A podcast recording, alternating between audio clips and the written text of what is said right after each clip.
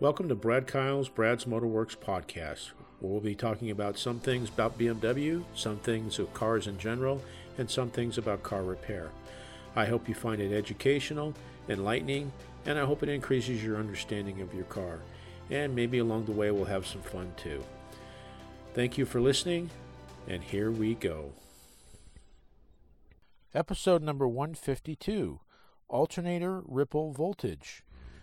This one is a little bit technical. Again, people that, they don't realize that alternators actually internally put out AC voltage and then it gets rectified to DC voltage.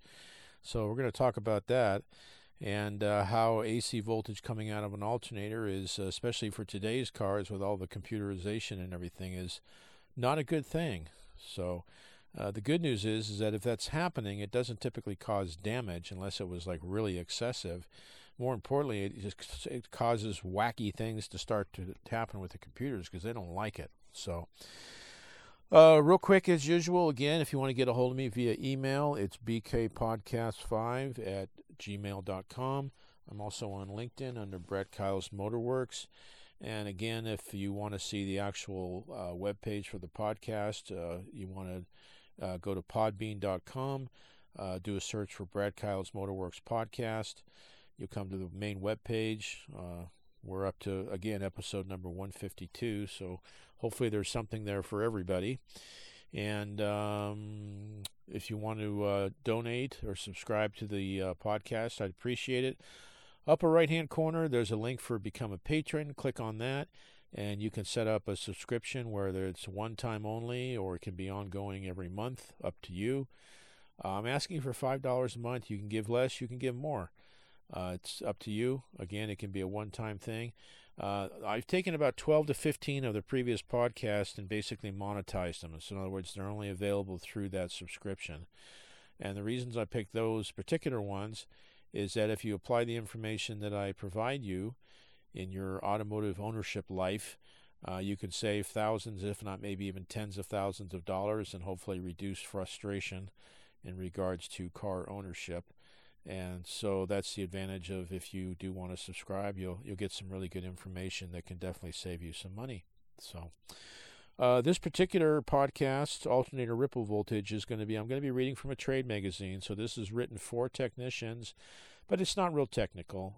If a person, again, if they're interested, I think hopefully you'll get something out of it. So the trade magazine it came from is called Underhood Service.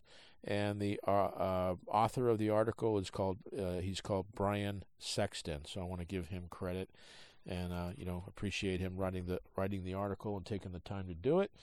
And so here we are with a podcast out of it. So let's get started.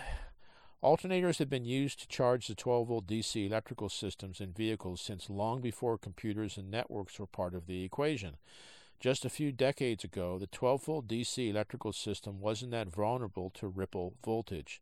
Today, however, excessive ripple voltage can cause major communication issues across networks and can cause a number of communication DTCs, that means diagnostic trouble codes, to be set in multiple control modules.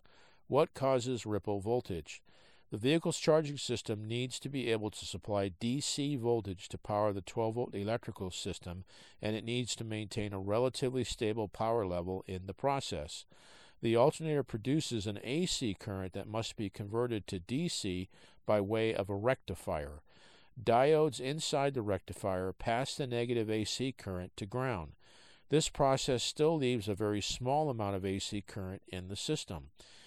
DC current will drop if a diode inside the rectifier fails, and this may cause excessive ripple voltage to enter the system. If the battery isn't able to absorb this excessive ripple, the vehicle will likely experience communication issues. Does ripple voltage affect the 12-volt electrical system? Where does it go? Even when the rectifier is working properly, you'd still be likely to see 0.2 to 0.5 volts of AC entering the 12-volt DC electrical system. Excessive ripple might cause some flickering lights or maybe an ignition problem, but it's usually nothing too extreme. The battery is able to act as a buffer for the rest of the system by absorbing that small amount of AC voltage, preventing it from ever reaching the rest of the system. Why are the networks and control modules so vulnerable? Today's vehicles are heavily dependent upon computers and networks to perform even basic functions such as rolling the windows down or unlocking the doors. These modules operate on a lower voltage signal, typically 5 volts DC. These low voltage systems are much more vulnerable to excessive ripple voltage produced by a defective alternator or rectifier. The graphs below show the waveforms of 12 volt AC and 5 volt signal from a CAN bus network. If that 12 volt AC signal is able to enter the CAN bus, it would prevent the modules from being able to send signals back and forth. Remember that telephone game we all played as kids? One person would whisper a sentence to the person next to them, then that person would relate it to the next person, and so on. Now imagine if one of those people had a mouthful of peanut butter. How well would they be able to relay the message? The example might be a bit crude, but you get the picture. The control modules communicate with each other by way of that 5-volt waveform. That waveform is translated into ones and zeros, that's binary by the way, triggering commands or responses from other modules or devices in the network. This communication is happening continuously whenever the ignition is on, and it is essential to vehicle operation. How do I see ripple voltage? If you have the correct filter or leads, you can use the scope to view the alternating current from a diode. If the diode is functioning properly, the signal should show up as a stable waveform. If the diode is failing, you'll see an asymmetric waveform. A DVOM, which is a digital volt ohm meter set to measure AC voltage, can also be used to test for ripple. The alternator should be replaced if more than 50 millivolt AC voltage is detected, though in some vehicles as much as 100 millivolts may be acceptable. As always, it's best to check the service information for the vehicle you're working on. It's worth noting that a battery that is weak or dead may throw off a ripple test. Make sure that the battery is fully charged before starting the test. Okay, that's the end of that one. Pretty quick, huh? No long, drawn-out explanation of AC ripple voltage, but it's very important. I mean, when I'm doing a starting charging system test, especially if I've gone in and looked for fault codes and I found some, weird charging system voltage faults or something to that effect, as I'm checking the charging system out, not only am I checking DC voltage output, I am checking for AC voltage, okay?